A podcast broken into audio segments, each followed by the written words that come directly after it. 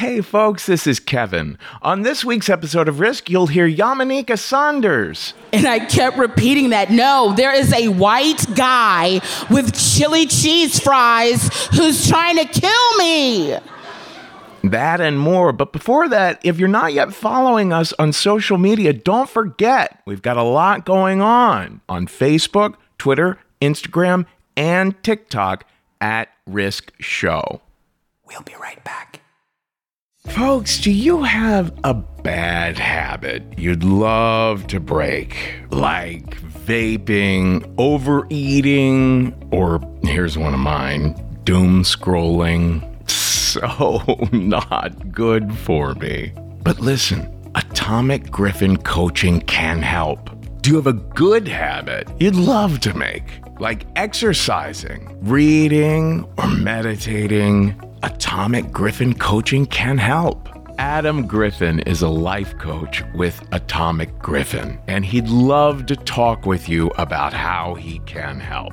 Now, listen, Adam is a very good friend of mine. We went to college together, and then he resurfaced in my life in 2010 when he pitched the story Fantasy Farm, which is one of the all time classics on the best of risk number one. I've watched this journey he's taken of becoming a life coach, and it has been so inspirational to see someone really find their calling and just loving it, especially when that calling is helping people. And full disclosure, Adam is coaching me and JC Cassis, the business director of Risk right now. We've both been so impressed. We've both been doing better. I've already been personally recommending Adam's coaching to other friends. And all you have to do is set up a free discovery session. And he has not one, but two risk bonuses to offer you. Mention the show when you set up your free discovery session by using the offer code RISK. That's R I S K. And you'll not only get a free Ask the Coach question, you'll also get 10% off your first coaching package. Why wait? To make your life better, simply go to atomic gryphon.com to set up your free discovery session with Adam. That's A T O M I C G R Y P H O N dot com. And that discovery session is free. Atomic Gryphon Coaching can help. Folks, if you like good old fashioned true crime mysteries, if you like stories where you feel like you're a detective finding clues, June's Journey is the name of this new game that you can play on your iPhone or your Android. You are uncovering the mystery of June's sister's murder. It's this well to do family in the 1920s living in a great Gatsby like mansion. Each scene uncovers new aspects of the story. Some parts are in New York, some parts are in Paris. There's all kinds of objects you're finding and trying to assess whether they're meaningful or not. You collect information, filling out your own photo album, and you're keeping track of all the characters. There's romance, there's scandalous family secrets. It feels like a really fun play or movie. And I've only made it through like five scenes, but I am told you could crack the case. All you need is an internet connection and downloading on iOS or Android. So discover your inner detective when you download June's Journey for free today on iOS and Android. Now, here's the show.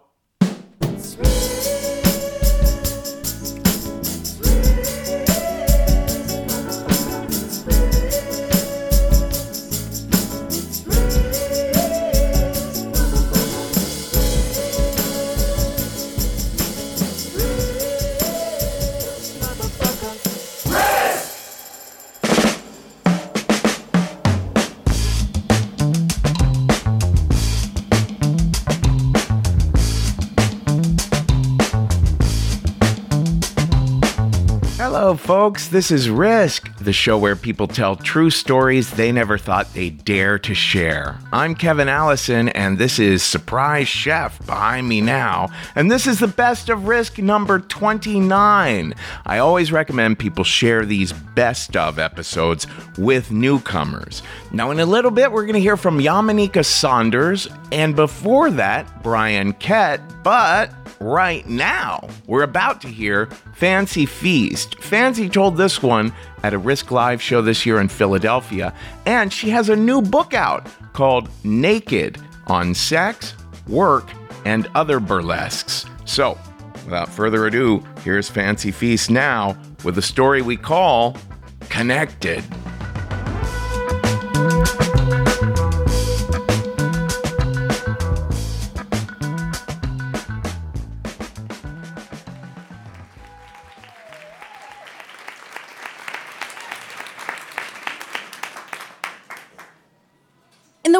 2020, I learned that doing phone sex work requires many of the same skills as long form improv storytelling. So I was like, I'm gonna be amazing at this. I was living in Brooklyn with three roommates and my cat during the pandemic, and a third of my income had gone away. So the third of my income that I make from doing burlesque and performing in nightlife was just evaporated in an instant, and my laptop was 10 years old. So I needed some money. The other two thirds of my income, the stuff that I was keeping, was from my day job as a therapist. Working as a therapist during the pandemic in New York, boy, uh, nothing to say about that. It was, I was not able to escape reality, which was the thing that I wanted to do most in the world. Uh, instead, I was really helping people cope with the here and now, helping to integrate the traumas that they were experiencing. And so I didn't get to do the like, I'm just gonna rewatch all the shows that I loved in the 90s. Like, there just was none of that in my life. And anything that was a surprise was unpleasant. I don't know if you remember that phase of things. It was like anything that was good was planned and predictable, and then unpredictable shit would happen and it would be bad. So I was missing novelty. I was craving entertainment and most of all, escapism. So when my friend was like, Yeah, I started doing phone sex work, I was like, Okay, me too, great. Um, and I opened a profile and I was absolutely delighted by what I found there. So I wanted novelty and I got it. So whether I was playing multiple characters in an immersive law firm orgy role play, it takes all types. Or I was asked to um, pretend in a scene that I was like being picked up at a farmer's market. And the guy who picked me up, like the caller, spanked my ass raw when I went home and tried to refrigerate the tomatoes. Card- a cardinal sin. You never do it. Or um, I had a caller, a conservative older man from Texas, with whom I played out a transformation fetish, so turning him into a socialist cross dressing witch. I was like, yes, I couldn't have made this shit up. This is fucking gold. Incredible. And I was I was like, okay, I, I was really hoping to get involved with like a niche fetish community because I feel like that's it's like consistent. That's where the money is, you know. And so week one, a guy like sent me uh, fifty bucks and was like, hey, would you pretend to be a robot? And I was like, would I? So. I ended up doing a lot of robot fetish work, which was fantastic because not only did I not need to be a therapist in Brooklyn during the pandemic, I didn't even need to be a person, and that was perfect did not want to be a person. So uh, it felt really good to give other people that special fantasy space. And I got kind of addicted to it. I got addicted to the money. The money was excellent. I was outstripping my uh, therapist wages. I was able to, like, got the laptop in a fucking second. It was not a problem. And I could just focus all of my energy into becoming the perfect shape for the other person, just contorting myself around whatever these fantasies were. And that was regardless of what the fantasies were, by the way. So whether what these callers needed from me was, you know, to be their perfect whore or uh, the spoiled little bitch or their daughter, or whether they wanted me to tell them like my dirtiest secrets, as if I have those, or to like ask me if my parents were safe, or just to tell them over and over again that I loved them until they fell asleep. And I was like, oh, the men are not well. But there was no time. no time to dwell on mental health because I had another caller on the line. So it was just that kind of that fun little roulette. And uh, my next caller that day was like a little shy. And so I started with one of my lines, sort of one of my typical like, "Hey, thank you so much for calling. Like, tell me what's going on. Like, what what you thinking about tonight?" And he was like, "Hi, my name is Noah. This is so weird. Am I really just supposed to like tell you what turns me on? That feels like kind of gross. Like, is that okay? Like, I'm just going to tell you what gets me off?" And I was like, "Noah, it would be weird if you were calling Old Navy customer service to do that." but I'm a phone sex worker, and that's exactly the name of the game. So, like, hit me. What's going on? What turns you on? So, Noah was a cuckold. And I don't know if any of you have had the pleasure of playing with a cuckold. It's so much fun. So, cuckolding fetishes is when somebody has a fetish for being in a relationship with a dominant woman who cheats on them and fucks other guys and doesn't fuck them. Fun. It's, it's a very it's an intellectual fetish you know it's something that people like to sort of twist around it's like a very sort of um, it's like a fetish that derives from something that is not done, like an absence of an act. I just find that very interesting. And I clearly, I love cucks. Some of my best friends are cucks. I've dated them, you know, whatever. So I was like, this is fantastic. I'm totally in my wheelhouse. Like, we're gonna have a really cute time. People want to know, does phone sex turn me on, like as the as the provider? And usually the answer is absolutely not. I am playing Candy Crush. I am online shopping. Uh, truly, most often I'm taking notes because I want to make sure that I'm meeting the customer's needs. I, you know, I spent seven years in retail. Like you meet the customer's needs. But this time was different, and I was feeling my body react. And we'd come up with a scene together that was pretty low key, I would say, for like the things that I'd seen, like the robots that I've been. This was this is a very this is a very sort of reality based one. So at some point, like he was on his knees in front of me in our fantasy together.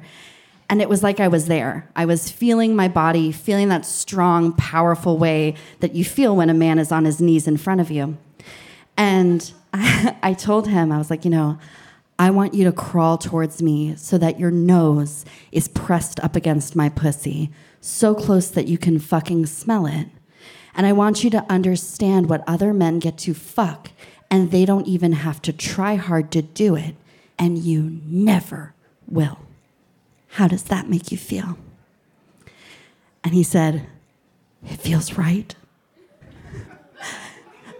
But it also feels like my chest is being crushed. I feel like I'm going to die. And I said, So die. He didn't. uh, he came, which was great. That was a great choice. he was he was submissive. It's just you know, it's just it's improv with your clothes off. Um, and and after somebody comes, that's usually where where calls end, right? Like somebody they come, they hang up, or if they're really polite, they stick around to say thank you and then good night. But he was he was sad. He was in subspace. Um, so that's like a sort of far away, like sometimes, yeah, sad, upset. Like you've had endorphins and then they drop. So he was feeling really small. So we kept in a scene. I was still in the room with him as far as he was concerned, and I was like, and now I'm going to the kitchen and I'm getting you a glass of water. and he was like, No, that's my move. I go when I get the glass of water.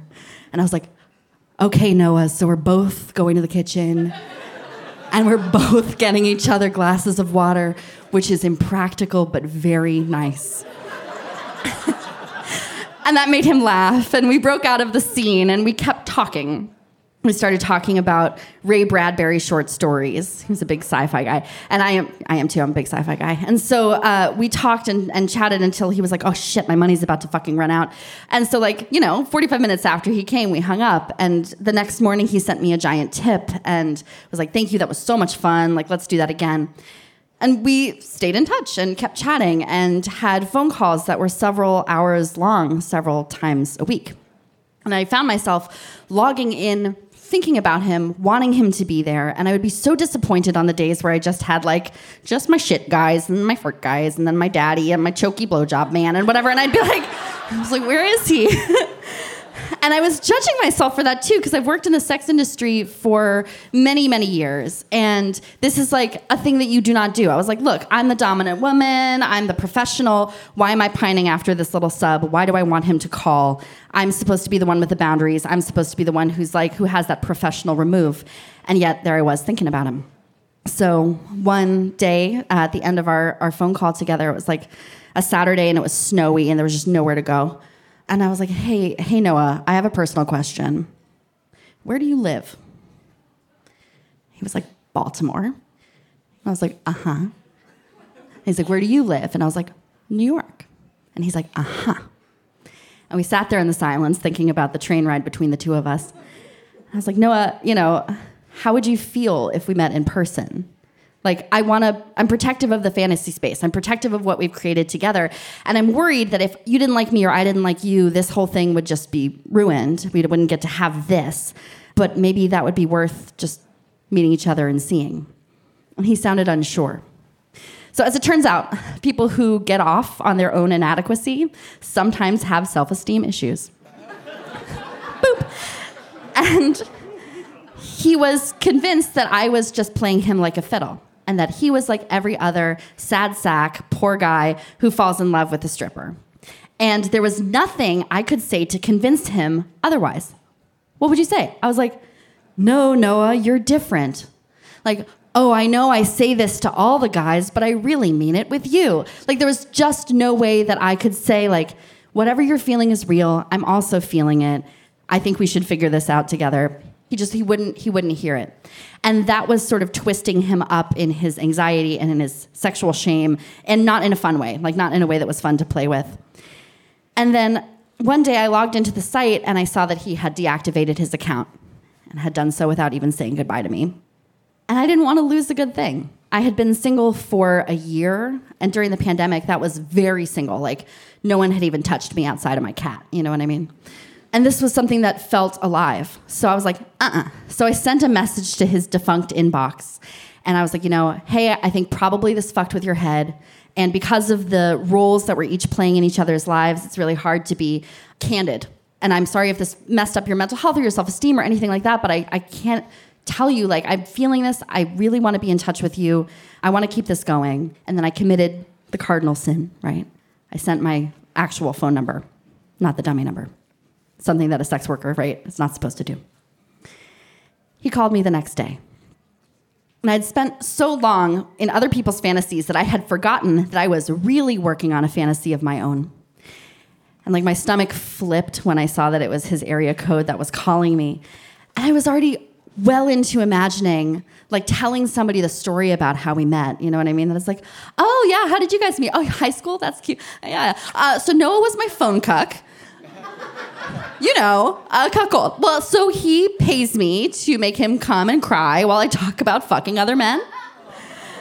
You know, when the chemistry's there, it just feels right. Um, but talking to him brought that fantasy into reality very quick. He is still him. I was still me. The chemistry was still there. It was it was fun, and we were like, let's not talk about sex. We talk about that a lot. And as we're trying to figure out each other in the real world, like let's talk about the opposite of sex. Like what's the least sexy thing? So we talked about podcasts, and and then he like made up. I don't know if you remember the movie Room, where it's like it's like a a very sad movie about a girl who gets kidnapped and lives in a single room. We came up with the sequel called Room 2, Too Much Room. Haha. this is like a Roomba character. Anyway, whatever. He's funny. So we were we were making each other laugh and we made plans to talk again because we were both going to clean our apartments the following day. So we're like, why don't we just keep each other company while we're cleaning our apartments? And I was already like, I'm gonna meet his mom. You know what I mean? This is, I was picturing, it like, because it wasn't just the sexual fantasies, and that's the dangerous thing, right? It wasn't just like his mouth with my spit in it, it was also brunch. If you're fantasizing about brunch, you know you're pretty far gone. Noah didn't call on Saturday, and he didn't respond to my text when I followed up. And in fact, we didn't talk for months until I contacted him about an essay that I wrote in my forthcoming book about him, which I needed to get his approval for for the legal department so I wouldn't get sued for libel. Really, I was very excited to have a reason to reach out again. I sent it to him. He wrote back right away. He'd read it at his desk at work and it made him cry. He loved it, and he had no idea that my feelings had been that profound and that I truly had meant every word that I'd said. So we talked constantly that month, another flurry of phone contact, nearly falling asleep with each other on the phone. And then he blocked my number. So my fantasies imagined that his shame, the shame that we played with sexually, was staying compartmentalized, but in reality, it had spilled out everywhere. And that I had become a thing that he was ashamed of. I still think about Noah. I'm with people, I date lots of people now, and they all have a much healthier relationship to shame, much more fun to play with when it's in a nice little box. But I do still think about him. There's something that feels really unresolved about, about what happened, and I'm kind of haunted by the ghost of what isn't, what wasn't. And so I'm reminded that most phone sex calls end abruptly, and if you don't keep the meter fed, the fantasy is going to stop. So sometimes, despite your best efforts, you are simply disconnected. And then you are left to tell yourself the rest of the story. Thank you.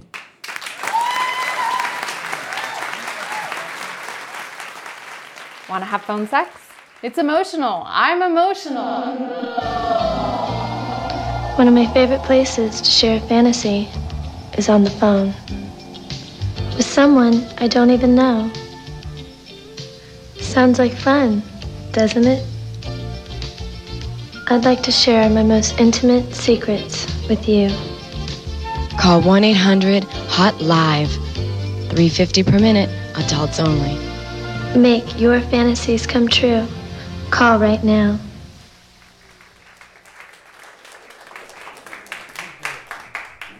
Hey. When I was 24, I left my position as a science teacher at a high school in Chicago. And that career that was like the safe route, but I decided to go back to grad school and to get my uh, my degree in creative writing. So from like public education to the arts, I can really pick careers that really pay very well. And all my friends at the time, they had these very, you know, like lucrative, esteemed careers. They were like executives and analysts and small business owners. And the night that I left my position, I went out to a bar with my friend Eric. Eric's in medical sales. And we were sitting at the bar just to grab a beer. And these three very fancy businessmen came up to us. And they all looked kind of like Mitt Romney, but with like variations of more teeth, right? One to the next. They look like the kind of guys who would say that they really love the outdoors and then they'd pose for a photo, like with a tiger that they had shot. And so they started talking to us after they ordered and they asked Eric what he did for a living. And Eric told them that he was in medical sales and they were just elated. They just clapped him on the back and everyone talked about like bootstraps and pulling yourself up by them and the American dream and all that. But I was so apprehensive and anxious and nervous because I didn't know how to interact like with professionals of that caliber. And then they said, "Well, what do you do?" And by default, because this is what I had always said as an adult, I said, "Well, I'm a teacher." And they got so quiet. It was like I told them I had like a terminal illness or something. But then I caught myself and I said, oh, no, wait, actually, I left that position today. I'm, I'm going back to school. I'm getting another degree. And they became so relieved.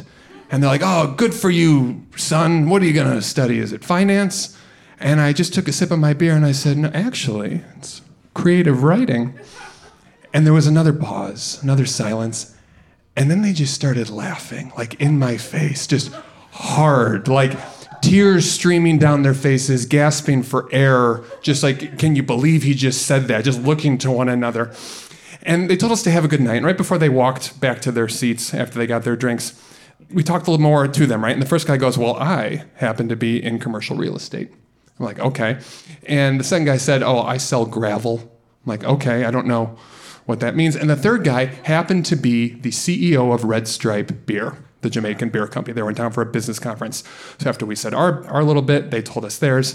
They're like, Have a good night. And right before they left, the CEO of Red Stripe, he opened up his wallet and he took out a Jamaican dollar bill and he handed it to me. And he said, You're going to need this more than I will. and surprisingly, this had like a really negative impact on me. And so I guess uh, the next time you're thinking about ordering a Red Stripe beer, maybe don't. And so all of that said, though, grad school was fantastic. Okay, it was wonderful. I learned how to write. I learned the structure of English. I analyzed literature. I amassed this big portfolio of writing samples. It was wonderful in this supportive and collaborative environment. And during grad school, I started a tradition for myself where every Sunday when I was doing my work, I began listening to what became one of my favorite shows on NPR. It's a show called Wait, Wait, Don't Tell Me. So, okay. Um, if you're not familiar, Wait, Wait, Don't Tell Me. I'm glad some people know it. I adore it. It's a comedic news quiz show where every week these like celebrity panelists who are humorists they recap the like world events from the previous week, and it's hosted by the amazing Peter Sagal. There you go. It's witty, it's fun, it's charming, it's it's it's everything. And like it kind of feels like talking to a neighbor of yours who's way smarter than you and you still want to be friends with them anyway. You don't you don't load them for that. And so to me, the show really just embodied the power of writing to cause you know, just laughter and to create community just through humor and getting to sit there and listen every week to these professionals who had degrees in creative writing just being successful. It, it made it all seem possible, and, and I cherished it. And I didn't miss an episode for two years. And then at the end of grad school, I started feeling this pressure because I was going to have to get a job, right? And all the writing positions in Chicago, they were very dry. They were very corporate. They all involved like transcribing notes from board meetings or writing press releases after you transcribed notes from board meetings. And the future felt very bleak. But then one Sunday morning, I was sitting, I was listening to Wait, Wait, and they made an announcement. They were looking for an intern. And this internship could lead to full time employment. And I was like, well, this is it. I'm going to apply, I'll get it and then uh, I'm going to dazzle everyone. I'll get promoted. Then my life's going to change when I'll go to all these fancy literary parties around the city, and I'll meet all these fancy celebrities who will then like quote my jokes back to me without knowing that I was the one who wrote them. This is going to be wonderful. And so I applied, and I felt really good about my chances until the following week when I was listening to the show, and they said that they had received 2,000 applications for one internship, unpaid internship position from all across the country. They received these, and I crumbled right? I was like, there's no way I was going to be able to stand out amongst all of that. Right when I was about to turn off the radio, Peter Sagal said, and this episode was recorded at the Chase Bank Auditorium in downtown Chicago. And I was like, well, wait a minute. They're in Chicago. I'm in Chicago, right? These 2,000 people aren't. Like, I can go plead my case in person. I wasn't done yet. And so I printed out some of my favorite writing samples and I put them in a manila envelope and I didn't know who to address it to or what to write on the outside. So I just took a Sharpie, and on the outside, I wrote, Fragile, enclosed our dreams. That's all I did. It's terrible. Not my best. And I went down to the Chase Bank Auditorium the next time there was a recording, and it was packed with people.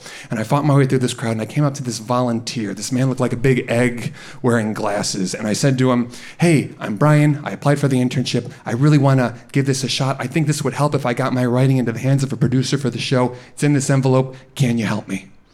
And this guy looked at me and he said, Every single one of us wants this internship. If you leave your envelope with me, I will personally see to it that it's thrown in the garbage. So it wasn't going to work. It's not ideal. So I'd have to get creative. But luckily, I was about to graduate with a degree in creative writing. And so the following day, I went down to Navy Pier. It's on Lake Michigan. It's where NPR is headquartered in Chicago, okay? And I went down there with my envelope, with my packet of materials, but they wouldn't buzz me in because I didn't have an appointment. And I was so frustrated by that, and I've since realized that's it's a pretty good policy just not to have an open door like that. So I waited by the delivery entrance for like an hour until the UPS guy left. And when he left, right when the door was about to close, I grabbed it and I ran inside and I just thrust my envelope at the receptionist and I said, Can you please get this into the hands of anyone at Wait, Wait, Don't Tell Me? And he looked at me kind of confused and then he kind of raised his eyebrows at the fragile and closed heart dreams. And that was all I could do.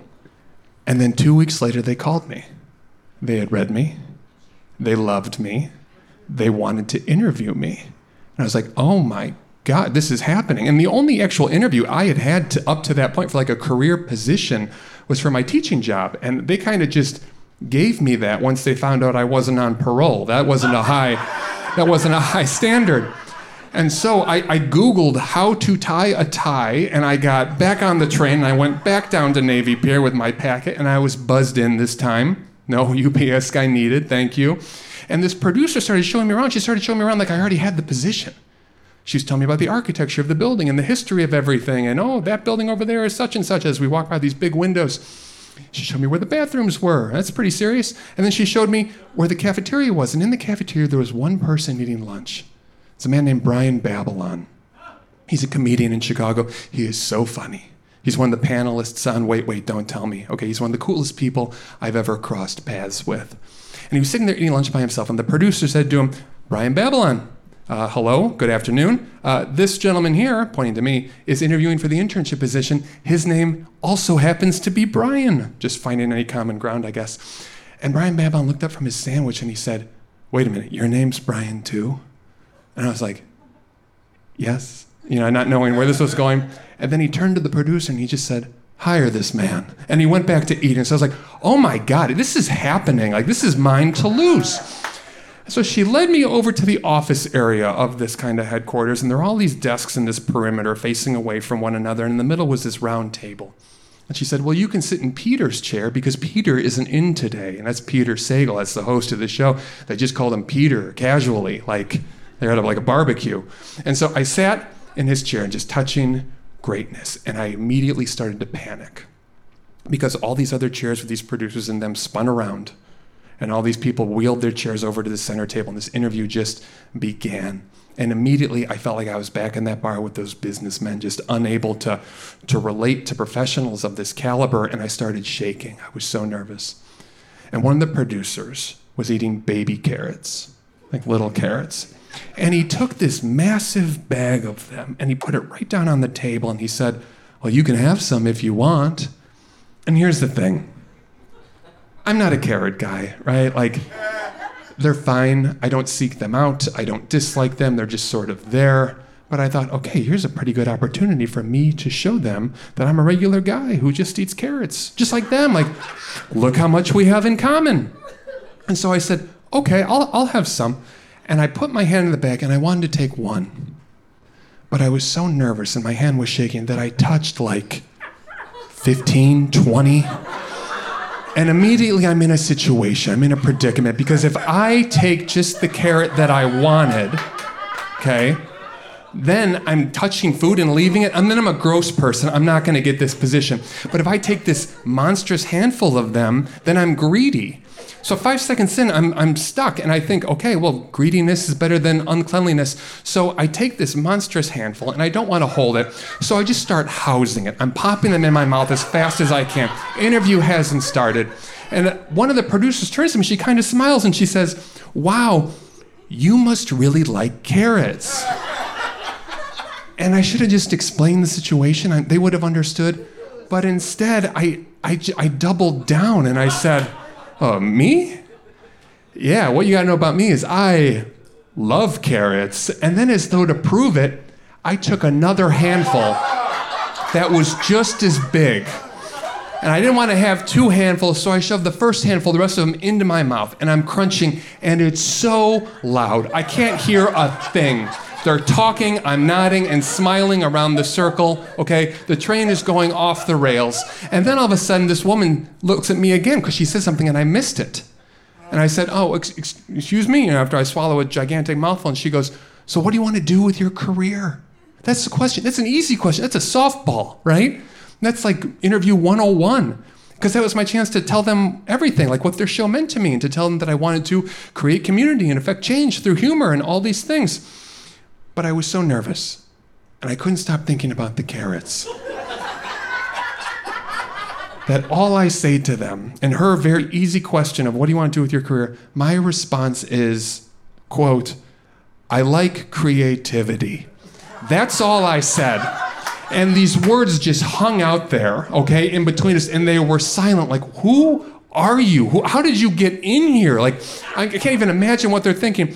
And to fill this silence, I finished the rest of the carrots, and I'm like, well, I need, I'll, I'll go, I'll get, I'll get more. And so I, I put my hand back in the bag.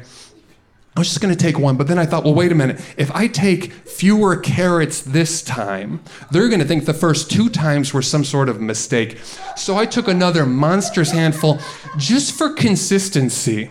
And I'm sitting there holding all these, trying to eat them. And another producer very mercifully keeps the interview going and he goes, all right, well, what are you struggling with right now? You know, I think he was talking about the interview, to be honest, in hindsight, which is what I should have said. But I wanted something like witty and fun, something fitting of like, wait, wait, don't tell me, something that Peter Sagal would really appreciate. And after the longest pause that's ever taken place in an interview, all I said was, Well, at home, I'm working on a pretty tough crossword puzzle right now. That's not funny. That's not witty. That's just words that just came out of my face. It was terrible. And they stared at me. And then I didn't know what else to do, so I got yet another handful and I held them up and I just shoved them into my mouth like a raccoon, like going through a dumpster. And you would think to have made this many mistakes that I was there for half an hour, it had been five minutes. Five minutes after I sat down, they said, Well, thanks for coming in. And I said, Thanks for the carrots. That was my response. And I stood up from Peter's chair, it's Peter's Sagal chair, and I looked at the table, and the bag of carrots was empty. And all the producers gave one another looks that said, We will never stop talking about this. A couple weeks later, sitting at home, I'm working, I'm drinking tea, when uh, I get an email from the show. And they were so very sorry to say that they could not offer me the position, which is shocking, I know. But it was heartbreaking because the dream job was there and then it was it was gone. And this took place 11 years ago, and I still kind of carry it with me. It's kind of just a part of me. And today, no, I don't, you know, I'm not in commercial real estate. I don't sell gravel. I don't work at a very mediocre beer company, but I have carved out a career as a writer and as a storyteller, even if it wasn't with Wait, Wait, Don't Tell Me, right? Though I would love to pitch, you know, call me. But here's the thing I've been able to carve this out and able to do this just because a couple months after this catastrophe happened, I got another interview with an advertising agency in Chicago. And I got that job. And I got that job because I learned so much from this experience, this, this bleeding out over down in Navy Pier with, with, with those producers. You know, I, I now knew so much more. I knew to stop overthinking things, and I knew just to kind of trust myself, and I knew to kind of let some things go. Like, I knew myself so much better. So when the recruiter asked me right before that interview, you know, would you like anything to eat? I just looked at her and I said, thank you, but absolutely not. Thank you.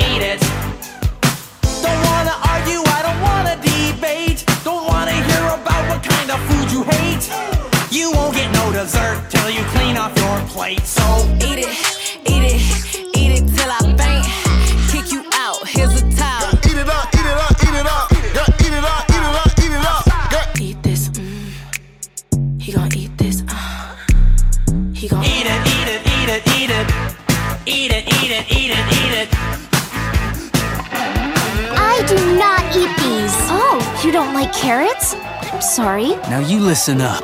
Farmers are out there working very hard in the fields to grow all these vegetables. So eat everything on your plate.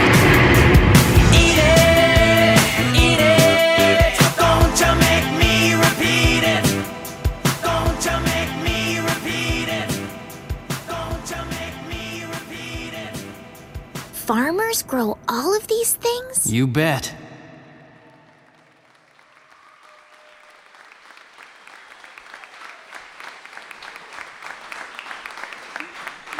Oh my God, I love all the white guys that were up here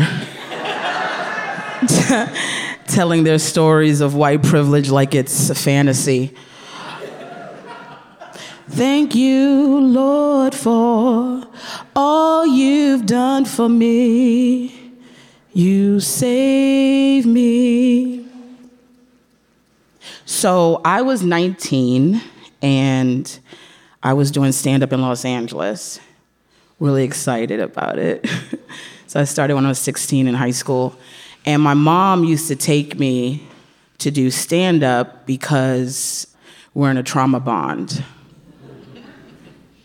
So when I was 19, I would go with her to the comedy store and I would wait on the line and pick a number, hoping that I would get a number to perform the following Sunday.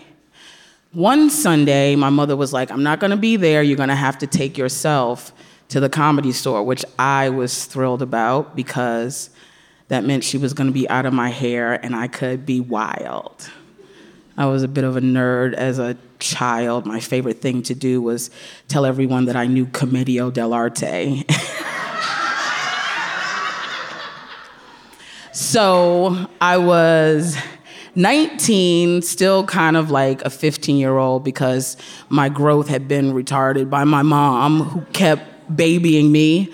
She was like, You're gonna be in the big city by yourself, and I'm gonna be away for the weekend. And so I'm giving you $20 to take yourself to the comedy store, go stand in line, make sure you take this $20 and you park in a parking garage, and don't park on Sunset and pocket the 20 bucks because it used to be free to park on Sundays on Sunset. So obviously, I pocketed the money.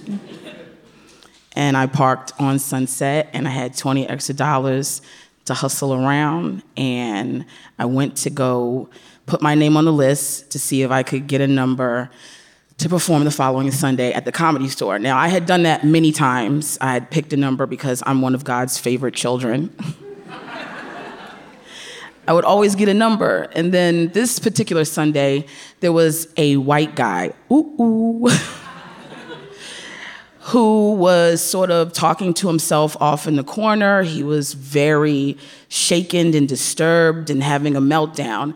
And because I am someone who loves people that I can trauma bond with and also have narcissistic personality disorder, I was drawn to him like a lightning bug. And I asked him what his problem was. He was weird and he was white. but he was interesting to me. He had on a shirt with the alligator. He looked like a Best Buy nerd, but I didn't know about Best Buy then. And he was saying that he was upset because he's come to this open mic constantly and he's never gotten a number. And if he doesn't get a number this week, he's gonna give up his dreams of doing comedy. And so I said, Well, you shouldn't give up your dreams of doing comedy. So if I pick a number, which I knew I probably would because I had the touch, I'll give my number to you, and that way you can perform next week doing comedy. And he was like, Sure? Are you sure? I was like, He said, Are you sure? Like Lassie was gonna come around the corner. He's like, Are you sure? You know, and I was like, Yeah, you can have my number, it'll be fine. So he goes and he picks a number and he gets a blank ticket. So that means he's not going to perform next Sunday. And I go about three after him and I pick a number and I ask the guy if I can give my number to my new white friend who's a weirdo. and he said yes. And so I told him he could have my number. It was like number seven or eight. And so that's his placement to go on next Sunday. And I said, God has blessed you, right? This was before I started having sex and I was a virgin, so everything was God, God, God.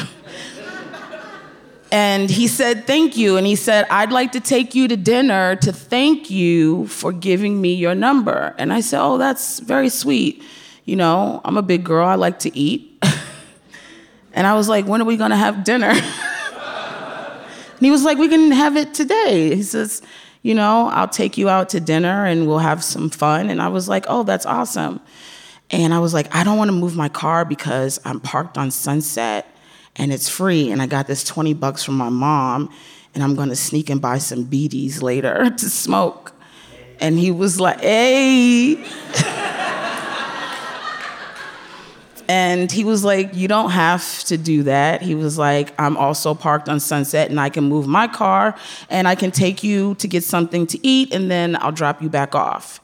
And I thought it was fine. I mean, he was a white guy and I was a big black girl, so what could he do to me?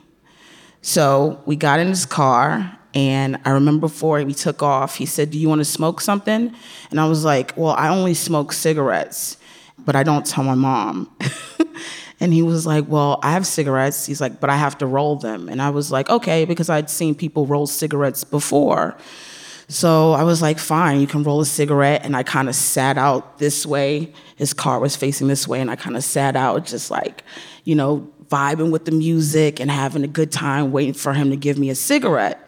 So he smokes a little bit of the cigarette and then he gets it to me, and I just start puffing away, trying to be like super mature, you know, because I never had these chances to have that experience. I grew up very, very sheltered and very Christian. So I'm smoking, I'm smoking, and then after about seven or eight pulls, I realize I'm not feeling right. I start to feel as if I want to go to sleep. And I ask him, Is this a cigarette that you gave me? And he said, Well, it has a little something extra in it. And I said, Oh, I've never had anything extra. I'm starting to feel very tired with this thing that you gave me. And he said, Well, it's okay. He says, I smoke some too, and I'll take care of you. At this point, I'm trying to get out of the car, but I'm finding it very, very difficult. So he comes out on his side and he goes around and he grabs me by the hand to pull me up. And he says, I want to show you something. And I was like, okay, what do you want to show me? He's like, let's look at my trunk. He goes behind to the back of his car and he opens his trunk and he has chains and he has a hammer and he has a saw and he looks me in the eye and he says, We're gonna have fun with these things. And I got a chill in my body because I thought to myself, my God, this guy is going to murder me. And it's all because I smoked something that I didn't know what it was. And at this point, I could not regain control of myself and I started to go deeper and deeper into rolling in and out of consciousness. And all I knew to tell him, because he was insistent that I get in his car to now go have dinner, is that I was very, very hungry. Which is, I mean, nobody's gonna laugh here at this point because you're all terrified, but being a fat bitch saved me. Because he believed that I was hungry. And right on Sunset, there is a restaurant that sort of looks like a uh, train car, and it's called Carney's. And I would go in there and I would have chili cheese fries every Sunday. So I said, Oh my God, I'm so hungry. If you could just, you know, we'll go have all the fun you want and we'll do everything. I said, But I'm no fun if I don't eat. And he believed me and he said, okay. And I said, well, we can just go right here to Carney's and I can get some chili cheese fries and then we'll go and we'll have a great time. And so he agrees, thank God. And we go up into Carney's, we walk up the steps, and as we're in the line, I'm still kind of like rolling in and out of consciousness. And the guys there all know me because I always order chili cheese fries.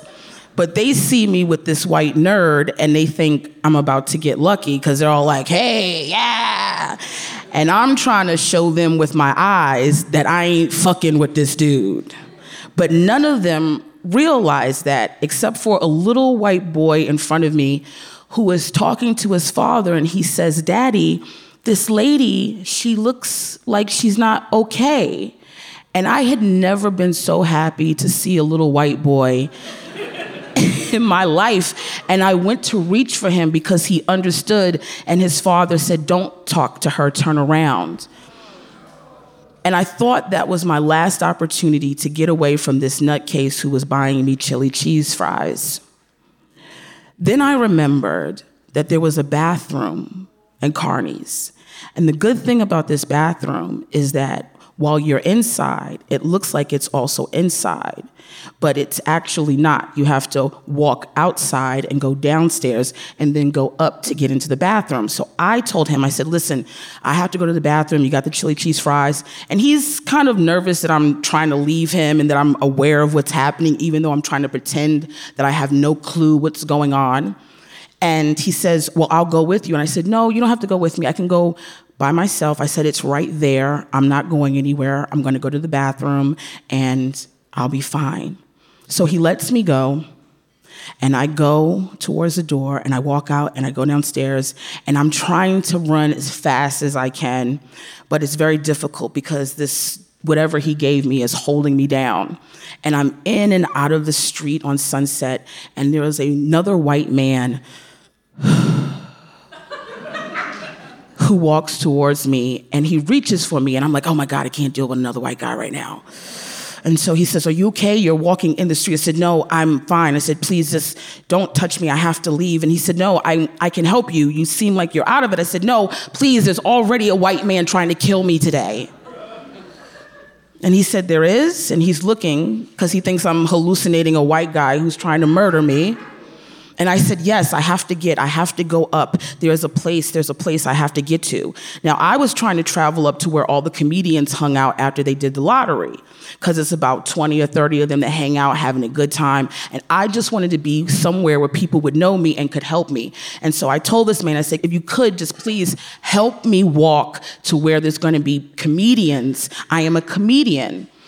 And he does. He walks me to this place where all the comedians are hanging out, and he asks them if they know me. And a few of them had recognized me, and they said yes. And he says, Well, she's been wandering in the street. And I'm nodding, and I'm all kind of drowsy. And one of my, who becomes one of my friends later on, Zorba, sees me. Now, Zorba is a big black guy, and he's like really friendly. And I never really had a conversation with him, but we'd always say hello or hi or something like that. He says, Well, I can help her just leave her with us, we'll take care of her. And so I'm sitting there and I'm nervous and I'm shaking because I want to get away. And I keep telling Zorba, I said, I have to go. I just, if you could take me and get me away from here, I can't stay here. Somebody's coming. And so all of the other comics are laughing because I just like a young girl who did drugs for the first time and has no idea what I'm doing with myself. So they're like, oh, she's just high. Just leave her alone. Give her some water. She'll be fine. And I go, no, there's going to be a white guy with chili cheese fries trying to kill me. And I kept repeating that. No, there is a white guy with chili cheese fries who's trying to kill me. And they're looking at me and they're laughing. And Zorba pulls me to the side and he says, Listen, what is going on? I said, I smoked something and I promise you that there is a white man coming down here and he's gonna have chili cheese fries and he's gonna try to kill me and I, I don't wanna go with him. And he says, You don't have to worry. There's no white guy with chili cheese fries and I'm gonna stay with you until you come down from whatever high you're on. And so we sit there and we sit there, and I'm shaking and I'm nervous and I'm looking around and I'm just praying that he doesn't come up. And sure enough, five minutes later, here comes this white guy. And I'm excited because they think I'm a liar. but I'm scared because I think he's gonna convince them to take me with him. And so as he walks up and he has the fries in his hands, but they're covered up in foil. He goes, Come with me. Come on, I have your stuff. And Zorba says, Hey. He goes, You're a white guy. and I'm thinking to myself, Yes, he is. And he goes, What's in that in your hand? And he was like, Motherfucker, it better not be chili cheese fries. And sure enough, he opened it and it was chili cheese fries. And Zorba said, If you don't get the fuck out of here, I'm gonna beat your ass.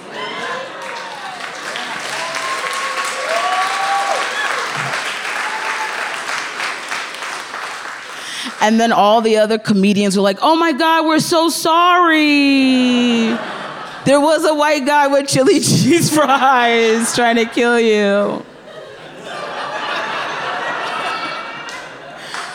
So I was high for like six hours, and Zorba stayed with me every step of the way, making sure that I was okay. And he never took advantage of me. He was very sweet. I got to hang with him yesterday. He is a good friend who has saved my life. And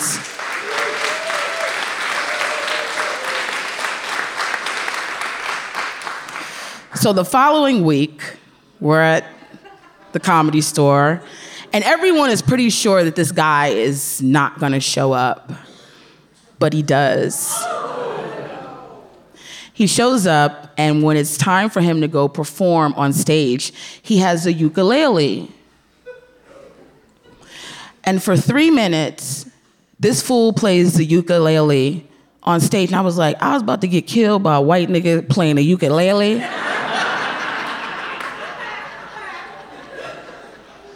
And as he got off stage, I went to walk towards him, and I remember all the comics were trying to hold me back. And he said, No, just leave him alone. I said, No, this guy terrorized me, and I want to confront him. And so I walked up to him and I looked him in his eye and I said, I don't know what the fuck you thought you were doing last week, but what you did made me super nervous. And I want to know how many girls have you killed? And he looked me in the eye and he said, You'll never know. So as I stand before you today at the age of 44, I say, Thank you, Lord, for all you've done for me. Thank you.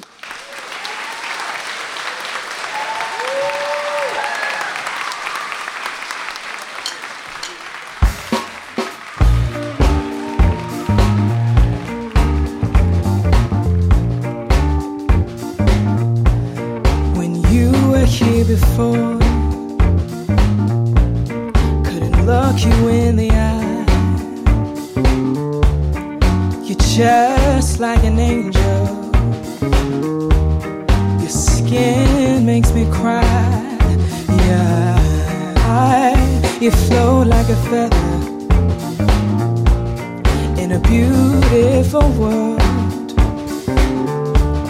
I wish I was special.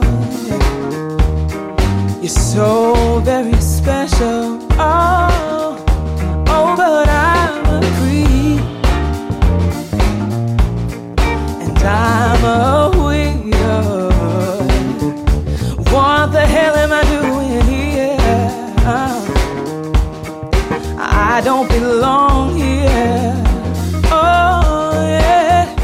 This is Risk. This is Scary Pockets behind me now. Scary indeed. And we just heard from Yamaneika Saunders, who you can find on Instagram at Yamaneika. Before that, an interstitial all about eating it by John LaSala, who was inspired by Brian Kett's story called Please and Carrots. That's P L E A S. And you can find Brian on Instagram at Brian Kett. We'll be right back. We're back. Folks, we are all about those winter holiday story pitches now. Do you have any fond memories, or tragic memories, or ridiculously bizarre memories that took place around about the end of the year? Maybe you were seven years old. Maybe it was last year. Maybe at Christmas time, or celebrating Hanukkah, or New Year's Eve, or maybe just some winter wonderland sort of experience. Send us your pitches. Everything you need to know about how to pitch us is at risk-show.com slash submissions. And folks, if you're anywhere near Minneapolis, St. Paul, you cannot miss the phenomenal storytelling show Asterisk on October 12th. It's in association with Risk and it's a benefit for Risk. TikTok superstar Zerman Zane, who has gone by the name Ernest Anfin, when telling his classic stories on Risk, will be hosting, and Risk superstar Amy Salloway helped produce the show too. Come on out, Twin Cities. It's called Asterisk. It's on Thursday, October 12th at 8 p.m. at Bryant Lake Bowl and Theater. And for tickets, go to risk-show.com slash live. Now, in a little bit, we're going to hear a remarkable story that Heather Farley shared at a Risk Live show in New York. But before that, another one shared that very same night. So here now is David Drake with a story we call Lunch Cats.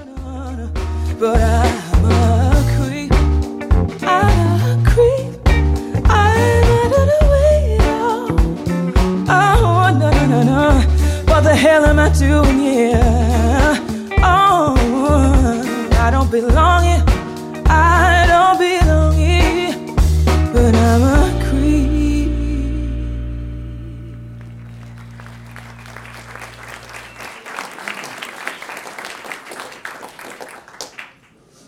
I wrote this story uh, 10 years ago, and uh, I stopped telling it because I, um, I it didn't really have an ending. I just kind of fumble around, and it, it's kind of bleak, and uh, people just kind of be sad, and then I'd go, and uh, that's no way to have a good time. So I, I stopped telling it. But then recently, uh, something happened when my daughter was born, and I was like, "Ooh, maybe this could be the ending." So we're gonna try that out tonight, and uh, hey, if it fails, just uh, it'll just be a bad podcast. You know, what are you gonna do? But we're gonna give it a shot. All right, this is the story about the time I gave a C-section to a cat. Uh, this is a great story because I have a degree in creative writing. So already we've established stakes. I, I don't know what I'm doing. The short setup is uh, after college, me and my friend Mike want to do some community work, but we don't know anything about how to do that or where to start. Uh, luckily, we had a friend, uh, Claire, who we went to high school with, and she was trying to set up a program in Thailand uh, that works with schools, raises money for schools, paints libraries, does that kind of thing. And she's like, Do you guys want to be a part of this program?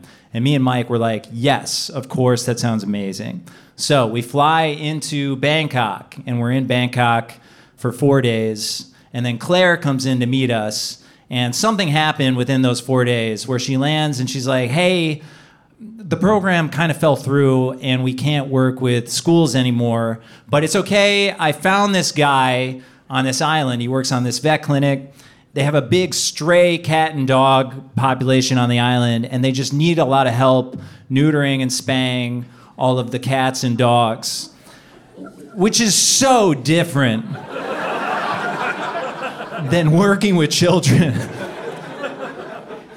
I don't even know if I agree with that. Spay. I've never met a dog I didn't love right away. Ha- Have as many dogs as you want. If anything, I would. There's so many people I would neuter before a dog.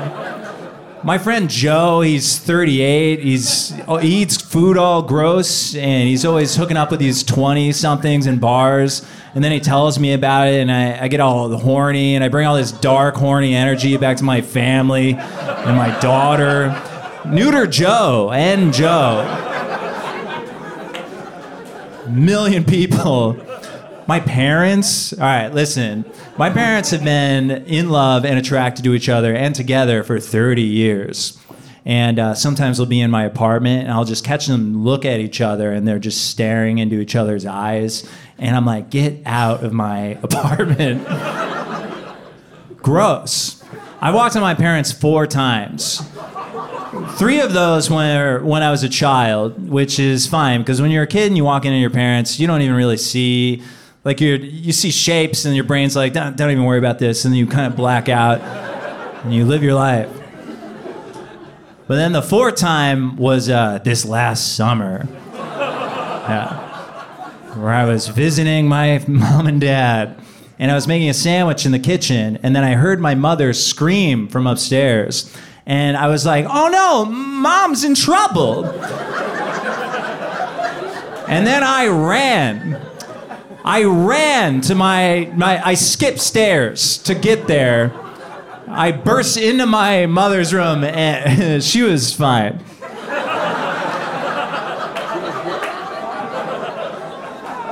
She didn't need my help at all. In fact, that would be discouraged in my family. So, uh, well, we're in Thailand, so I guess we'll be vets. So we go to this island. It's an eight-hour bus ride where uh, the seats they reclined all the way back. Which, come on, people don't deserve power like that. I was sitting on an eight-hour bus ride, and then an old woman's face entered my. I was like, this country is fucked. Like. If this happened on planes, the world would be on fire. This is not allowed. Eight hour bus, four hour boat, and now I'm a vet. And, uh, and there was no process. They're just like, here you go. And so I started with basic checks on animals, which I hate doing. You have to take their temperature, you stick a thermometer in a dog's ass, which I don't know if you've ever tried to suck the joy out of a dog. That's a pretty nice, easy way to do it. Dogs would come in all happy and dog, and then I would stick a thermometer in their ass, and I actually watched a dog question its worldview for the first time. Where it's like, hey, I'm a dog, and I stuck it in, and he's like, I never knew my father. I get the ball, I bring it back. What's the point? Yeah. But like all nightmares, you do it long enough, it becomes normal. So, about a month in, I'm a veterinarian in Thailand. And this woman, she comes in and she brings in her hot cat. It's like, it's- this cat was a hard eight. Awesome body, okay. Listen, this isn't nothing weird about this. You see enough ugly cats, you start to appreciate a good, whatever. Brings in her hot cat, she puts it on the desk. And she's like, ah, she speaks Thai. I never learned Thai, so that's that to me. I was like, oh, something's wrong with the cat. she's like, uh, uh. I was like, I see. The cat's pregnant. Got to get the kids out. We can do it. So I bring the cat back to the veterinarian, and he opens up the cat, and I see the inside of a cat for the first time, and it's purple, throbbing tubes. And I'm like, oh man, life is a nightmare. Wow. We're all tubes. He cuts open one of the tubes and he pulls out four beautiful baby kittens. And uh, he washes those off and he hands them to me. And then he sews up the cat. And then he's like, hey, you just rub these all over the cat. Which is, I guess, something you have to do when you give a C section to a cat. Because C sections aren't natural to cats, they don't give them to each other. So like if they don't see themselves give birth, they don't believe that these are its children. So what you have to do is you have to trick the cat into believing that these are its kids. And the way to do that is you you have to rub the kittens all over the cat so that they have the same vibe or whatever. I'm not a vet. So I'm rubbing cats on a cat for like a long time. Uh, There was no specific time given to me. I'm just rubbing. It looked like I was racing a cat with other cats. I'm just rubbing them. Like, is this enough time? I, I guess. And then I put the cats next to the cat so that the first thing that she sees uh, when she wakes up. And then Papa's going to lunch because you got to eat every day, or else you get a headache and you get angry at your friends. So me and Claire, we go to lunch and we have a, really nice time. And then we come back, and uh, Snowball, uh, that's the name of the cat, she has eaten two of the kittens. So we take the two remaining kittens away. We have them away from Snowball, and uh, we're like, what do we do? Because they, they do need to eventually be with Snowball because that's where they get their nourishment. That's how they live. So we have to think of a way to introduce them to Snowball and get her to take them in as her children and recognize them as her children. And the way you do that is you put a kitten in and you hope. Please, God, let this be the kitten that you just think is yours. So we did that. We put a kitten in, and Snowball started to lick it, which is confusing because it's like that's cat behavior, but that's also ice cream behavior. Is this good? Is this food? But sure enough, Snowball did kill and eat them all. so yeah, that's where the story used to end.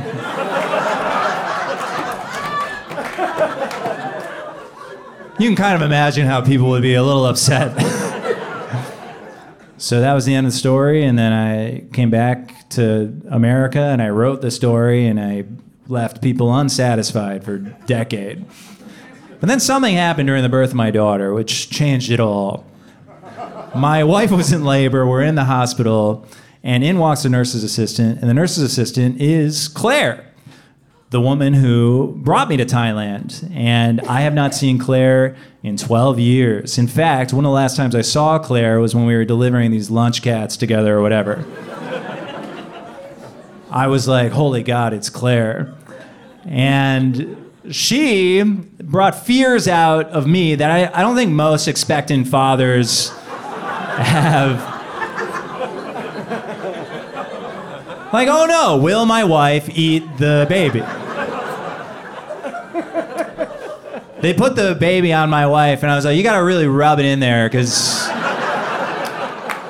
she hasn't eaten in like a month or whatever, however long you gotta prep for this. But the most shameful thought I have, the thought I'm most embarrassed of, is when Claire handed me my daughter, my sweet, darling baby girl, for the first time. And I looked into her deep blue eyes for the very first time. My first thought was, oh, finally, I have an end to this bit. Thank you.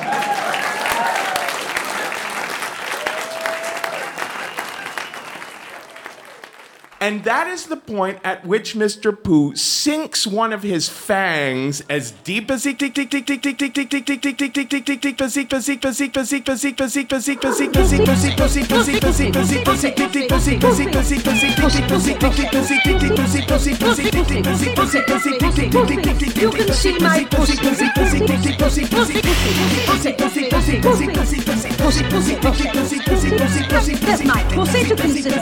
That's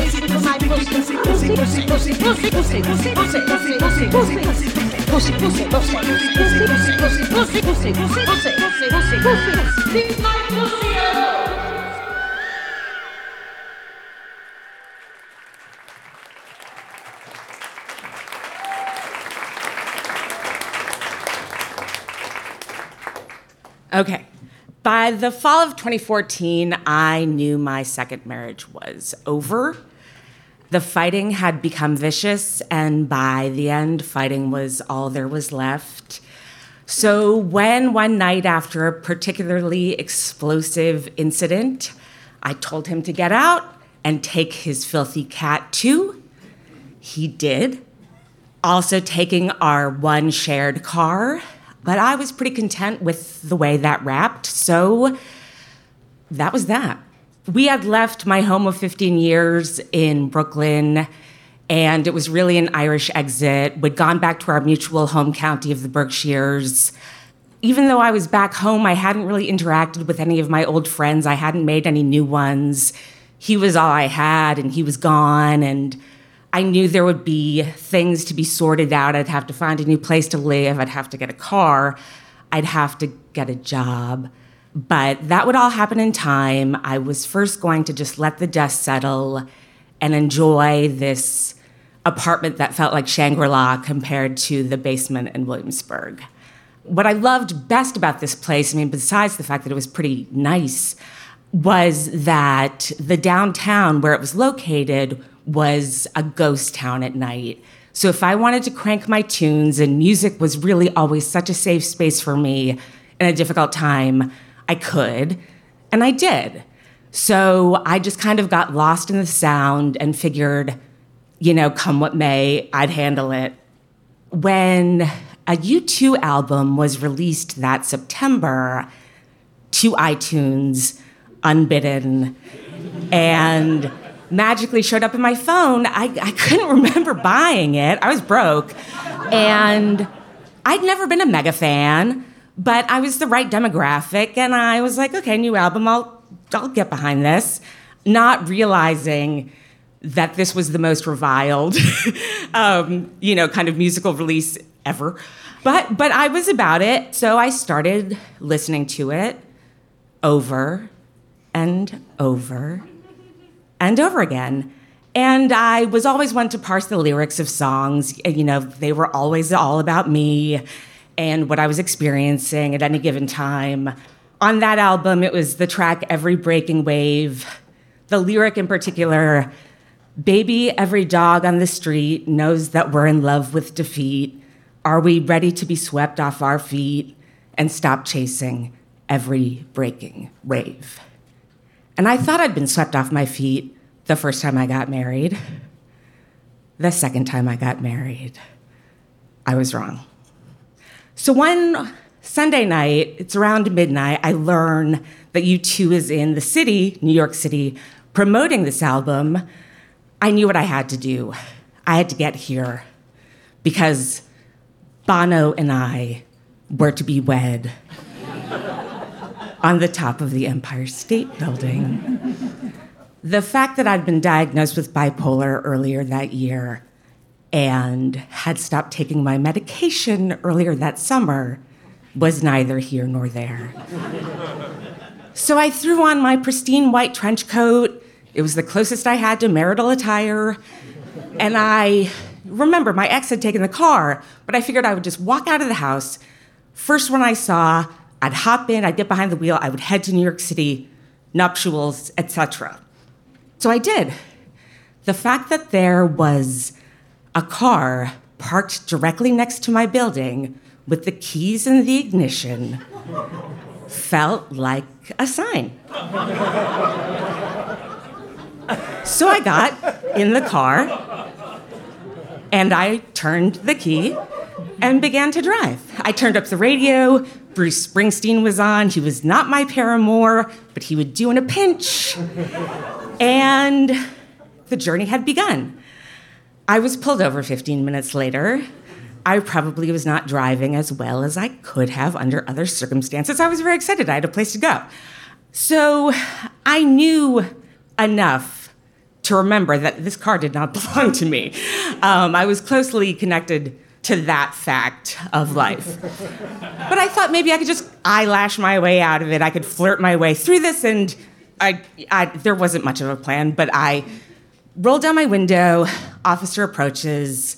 I notice his name is embroidered on his uniform. And I say, Officer, may I see your badge? Killing time. And he points to this embroidered name. And I said, That's not what I asked for. I wanted to see like a metal badge like I'd grown up seeing on chips or so. I don't know what I had in mind. And it occurs to me that maybe he's not a real police officer. And maybe I'm in danger. So I roll the window back up and I gun it. Starting a 50 mile, 70 mile per hour high speed chase down Route 7 of Berkshire County, a very sleepy part of the world. Every time I passed into a new township, a couplet of cruisers joined the parade I'd begun, blue and whites flashing, and I was not stopping for anything. I wasn't even going in the right direction of New York anymore. I don't know where I was going, what I thought I was doing, but I wasn't stopping until the sheet of spikes they'd laid down in the road stopped the chase for me. So, at that point, I kind of had surrendered to the reality of the fact that, you know, I wasn't going to get any farther, at least not immediately. Officer approaches, short exchange. What I remember is that the rest of the battalion that had been following us were all laughing. And I didn't see what was funny at all. So they cuffed me and they put me in the back of the cruiser. I was very slender then. I wasn't taking great care of myself. And I somehow managed to pull a Houdini, wriggle out of my cuffs, toss them in the front seat, through the divide, and say, You're gonna have to try harder than that. I mean, I was.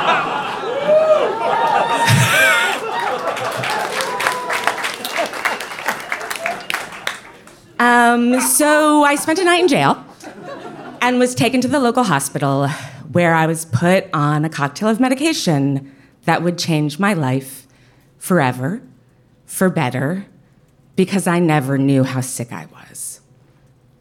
Remember, though, we have the matter of Grand Theft Auto to deal with. So, any true crime fan knows that less than 1% of people plead insanity, defendants in the US plead insanity of that 1%, less than 25 are successful. I sat with my lawyer. We decided we'd give it a shot. I met with a forensic psychiatrist. I'm a big Law and Order fan. This was exciting to me at the time. I was still not quite back grounded yet. I remember at the end of the interview asking him, I said, So do you think I was insane? You know, do you think this is going to work? And he looked at me and nodded and smiled and said, Yes. so I went to court And the judge, I stood by my lawyer. The judge kind of shuffles through the papers pursuant to my case, looks at my lawyer, looks at me.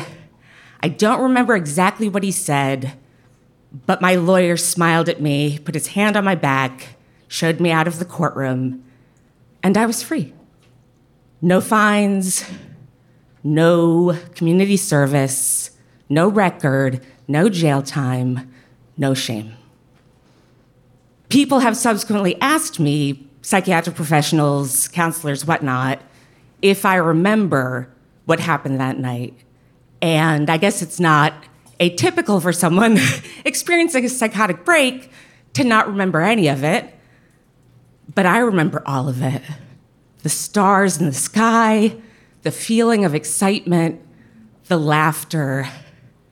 And that is a blessing and a curse.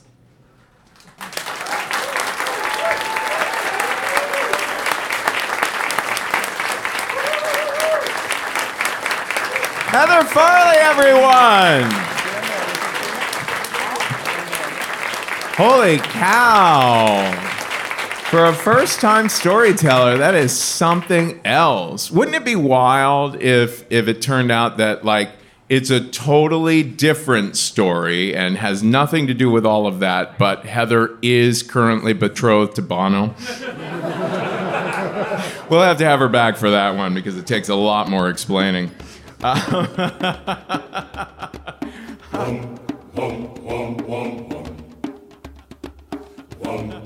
One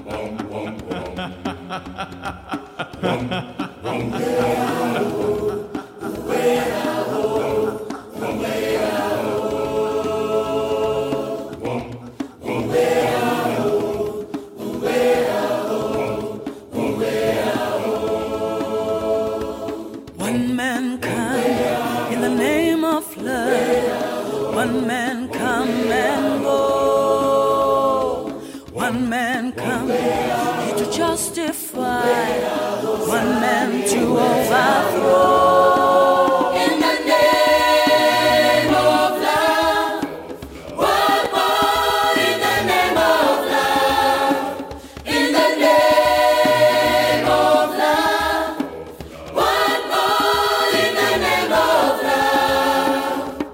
Well, that is almost all for this, the 29th Best of Risk compilation. This is the Soweto Gospel Choir behind me now. After the commercial break, we heard David Drake, who you can find on Instagram at David Drake Comedy, followed by a pussy-tastic interstitial by our episode editor, Jeff Barr. And then there was that remarkable story by Heather Farley. You know, I am so proud that we've been able to feature stories on the show about people who got proper treatment for their mental well being. When I told Heather we'd be including her on a best of episode, she wrote back, I'll be honest, when I first got out of the hospital all those years ago, I wondered if I'd ever laugh out loud again, make a new friend, live independently, realize any of my dreams. And one aspect of my desire to share my story was to hopefully highlight that the choice to embrace treatment doesn't deaden creativity or personality or promise. Today, I'm a homeowner with an amazing circle of support. I laugh so hard it hurts on a regular basis, and being on risk was itself a dream come true. Thank you for the platform to do this. Thank you so much, Heather. And to everyone else, remember you can support our continued ability to do this by becoming a member over at patreon.com slash risk. We very much, truly, really do need the support of our listeners there. Don't be a bystander. Normally, people think, yeah, everyone else will do that. I, there's enough people, I don't need to pitch in. But no, we need everyone on board. And if you want to make a one time donation, that is at paypal.me slash risk show. We'll be right back. On next week's episode of Risk, Richard Munchkin's professional gambling career takes him all the way to Russia and the Chechen mob. But that's next week. and folks, today is the day. Take a risk.